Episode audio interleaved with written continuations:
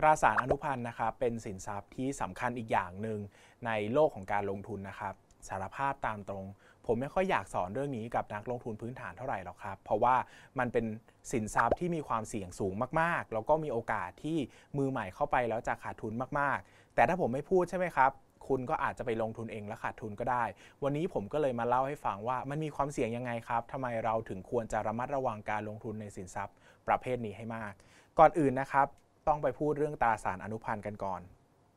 ตราสารอนุพันธ์นะครับคือสินทรัพย์ทางการเงินที่มีการเคลื่อนไหวของราคาตามสินทรัพย์อ้างอิงนะครับ เช่นเราซื้อสัญญา A นะครับ ซึ่งสัญญา A เนี่ยในสัญญาเนี่ยบอกว่าสัญญา A นะจะมีราคาของสัญญาเนี่ยเคลื่อนไหวไปตามสินทรัพย์ B นะครับ สินทรัพย์ B เช่นเป็นหุ้นเนี่ยหุ้น B อย่างนี้ใช่ไหมครับ สัญญา A นะครับจะมีราคาเคลื่อนไหวไปตามหุ้น B นะครับแน่นอนว่าถ้าเราไปซื้อ B ก็คือการซื้อตราสารทุนใช่ไหมครับแต่ถ้าเรามาซื้อสัญญา A สัญญา A เนี่ยก็คือตราสารอนุพันธ์นั่นเองนะครับยกตัวอย่างนะครับจุดเริ่มต้นของตราสารอนุพันธ์ที่ผมคิดว่าเป็นประโยชน์มากๆนะครับ เป็นเรื่องของสัญญาซื้อขายล่วงหน้า สมมติผมเป็นชาวนา แล้วก็คุณเป็นพ่อค้าละกันนะครับ คุณเนี่ยอยากได้ข้าวสัก 1 กิโลสำหรับ 3 เดือนข้างหน้า แต่ผมเนี่ยต้องปลูกข้าวตั้งแต่วันนี้ใช่ไหมครับ คุณก็มาเจราจาขอซื้อข้าวจากผม ผมบอกว่าปลูกวันนี้ไม่รู้ว่า 3 เดือนข้างหน้าจะได้กำไรไหม ไม่ปลูกดีกว่า คุณบอกว่าปลูกเถอะผมอยากได้ข้าวจริง ๆทำสัญญาซื้อขายล่วงหน้าไว้ก่อนก็ได้ว่าจะซื้อขายที่ราคาเท่าไหร่ที่ผมจะพอใจ ผมก็เลยบอกว่า เอาอย่างนี้ 1 กิโลกรัมเนี่ยผมคิดคุณ 100 บาท 3 เดือนข้างหน้าคุณมาจ่ายผม ไม่ว่าตอนนั้นราคาตลาดจะขึ้นหรือจะลงคุณก็จ่ายผม 100 บาทเท่าเดิม เพราะว่าต้นทุนในวันนี้ที่ผมปลูกมันคือ 100 นะครับ 3 เดือนข้างหน้าผ่านไปครับ เราก็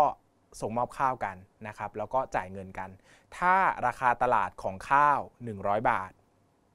และราคาสัญญา 100 บาทเท่ากันพอดี แบบนี้ต่างฝ่ายต่างเท่าทุนนะครับ ได้กำไรได้ขาดทุนเนี่ยตามความเป็นจริงจากการลงทุนจริงนะครับ แต่ถ้าในอนาคตนะครับพบว่าราคาข้าวเนี่ยต่ำกว่า 100 บาท ใครได้กำไรครับ ติ๊กตอก ติ๊กตอก ติ๊กตอกชาวนาใช่ไหมครับ เพราะว่าถ้าราคาข้าวในตลาดเนี่ยต่ำกว่า 100 บาท แต่เราขายได้ 100 บาทเนี่ยเราได้กำไรแน่ ๆ แล้วจากการขายสูงกว่าราคาตลาด ทางตรงกันข้ามครับ ถ้าราคาตลาดนะครับ แพงกว่า 100 บาท ใครได้กำไรครับก็คือพ่อค้าเพราะว่าเขาจะสามารถซื้อข้าวได้ต่ำกว่าราคาตลาด ดังนั้นเนี่ยสัญญาซื้อขายล่วงหน้าเนี่ยจึงจะผันผวนไปตามราคาข้าวในตลาด ในเวลานั้นนะครับ สมมุติว่าเรานำสัญญาเนี้ยไปซื้อขายต่อนะครับ ก็เลยเป็นที่มาของการเป็นตราสารอนุพันธ์ต่างๆ ซึ่งฟังแล้วซับซ้อนมากเลยเนอะนะครับผมก็พยายามจะเล่าให้มันซับซ้อนนั่นแหละนะครับ คุณจะได้ไม่ไปลงทุนแบบไม่มีความรู้นะครับ แน่นอนนะครับว่าตราสารอนุพันธ์มีประโยชน์สำหรับ การลงทุนแล้วก็ชีวิตจริงแน่ๆนะครับ เพราะว่าอย่างตัวอย่างที่พูดมาสมมติคุณเป็นชาวนา การมีสัญญาซื้อขายล่วงหน้าเป็นประโยชน์มากๆรวมถึงพ่อค้าเองนะครับ ว่ามันช่วยจัดการต้นทุน ช่วยป้องกันความเสี่ยงได้จากการผันผวนจากราคาสินสนค้าต่างๆนะครับ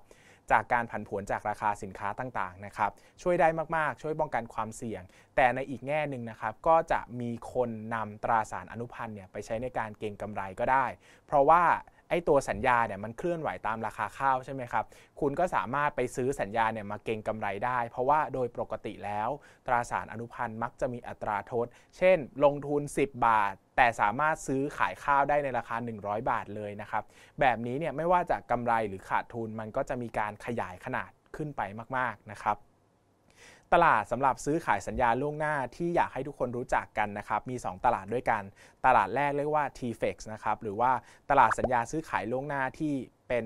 สำหรับซื้อขายสัญญาล่วงหน้าในประเทศไทยนะครับส่วนใหญ่ก็จะเป็นสัญญาซื้อขายล่วงหน้าที่ผูกพันกับราคาหุ้นนะครับใช้ในการเก็งกำไรก็ได้ ป้องกันความเสี่ยงก็ได้ อีกตลาดหนึ่งที่หลายคนอาจจะรู้จักและผมต้องรีบบอกไว้ก่อนเลย ก็คือตลาด forex นะครับตลาด forex คือตลาดอัตราแลกเปลี่ยนเงินตราต่างประเทศนะครับหลายคนจะเคยได้ยินการลงทุนใน forex การเก็งกำไรใน forex นะครับก็คือการเทรด ส่วนต่างค่าเงินนั่นเองนะครับหลายคนบอกว่าโหพี่ส่วนต่างค่าเงินน่ะมันน้อยมากเลยนะเนี่ยมันแบบ 32 บาทกว่าจะขึ้นเป็น 33 บาท บางทีอาจจะใช้เวลาเป็นปี 2 ปีก็ได้นะครับตลาด forex นะครับมันใช้การขยายอัตราทดนะครับโดยไปลงทุนส่วนต่างที่ทศนิยมตำแหน่งที่ 4 ของค่าเงินนะครับ ดังนั้นความผันผวนมันจึงมากมายมหาศาลนะครับ แล้วก็ถ้ามีความรู้มากพอ คุณก็อาจจะสร้างกำไรที่มากได้ แต่ถ้าความรู้ไม่มากพอนะครับ คุณก็อาจจะขาดทุนได้มากเช่นกัน ดังนั้นนะครับ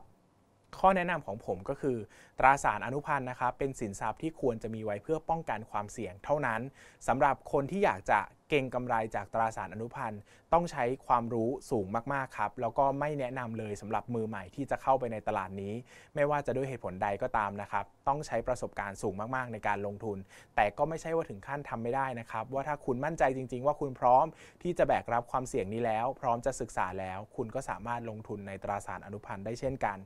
ข้อดีนะครับใช้เก่งกำไรได้ ใช้ป้องกันความเสี่ยงได้ ผลตอบแทนสูงมากนะครับ ถ้าคิดถูกทาง ข้อเสียครับ ความเสี่ยงสูงมากครับ ถ้าคุณคิดผิดทาง คุณอาจจะขาดทุน ขาดทุนในที่นี้คือ คุณอาจจะขาดทุนแบบเงินต้นหายไปจนเหลือศูนย์บาทภายในเวลาไม่กี่นาทีก็ได้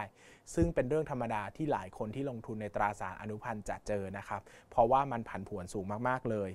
อีกข้อที่ต้องรู้นะครับ คือแชร์ลูกโซ่ต่างๆเนี่ยชอบอ้างตราสารอนุพันธ์นี่แหละ ในการมาหลอกเอาเงินไปจากเรา และเดี๋ยวเราจะพูดถึงแชร์ลูกโซ่กันยาวๆ ให้ 1 คลิปไปเลยนะครับสำหรับตราสารอนุพันธ์บอกเป็นความรู้นะครับ แต่ไม่ค่อยแนะนำให้นักลงทุนมือใหม่เข้าไปเกี่ยวข้องเท่าไหร่ แต่ถ้าอยากเกี่ยวข้องจริง ๆ นี่คือพรมลิขิตของฉัน ศึกษาเยอะๆครับทำกำไรได้ความเสี่ยงก็สูงมากเช่นกัน ขอบคุณครับ